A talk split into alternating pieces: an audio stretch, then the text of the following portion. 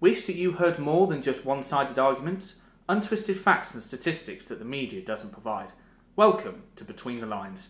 My name is Max, And my name is Cameron. and we're here to discuss the hottest and also the most established subjects within the political arena.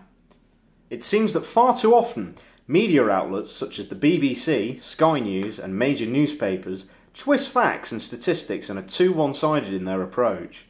This podcast will discuss topics from an impartial and factual point of view, whilst bringing in varied opinions to highlight the current debate. Our podcast will feature two main pillars of discussion one being the current topics in the news right now, such as COVID 19, Brexit, and discrimination. The other being more long standing issues, such as the death penalty and the legalisation of cannabis.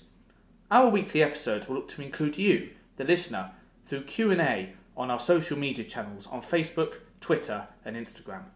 Listen to our podcast on all major distributors such as Spotify, Apple Podcasts, and Google Podcasts. See you soon.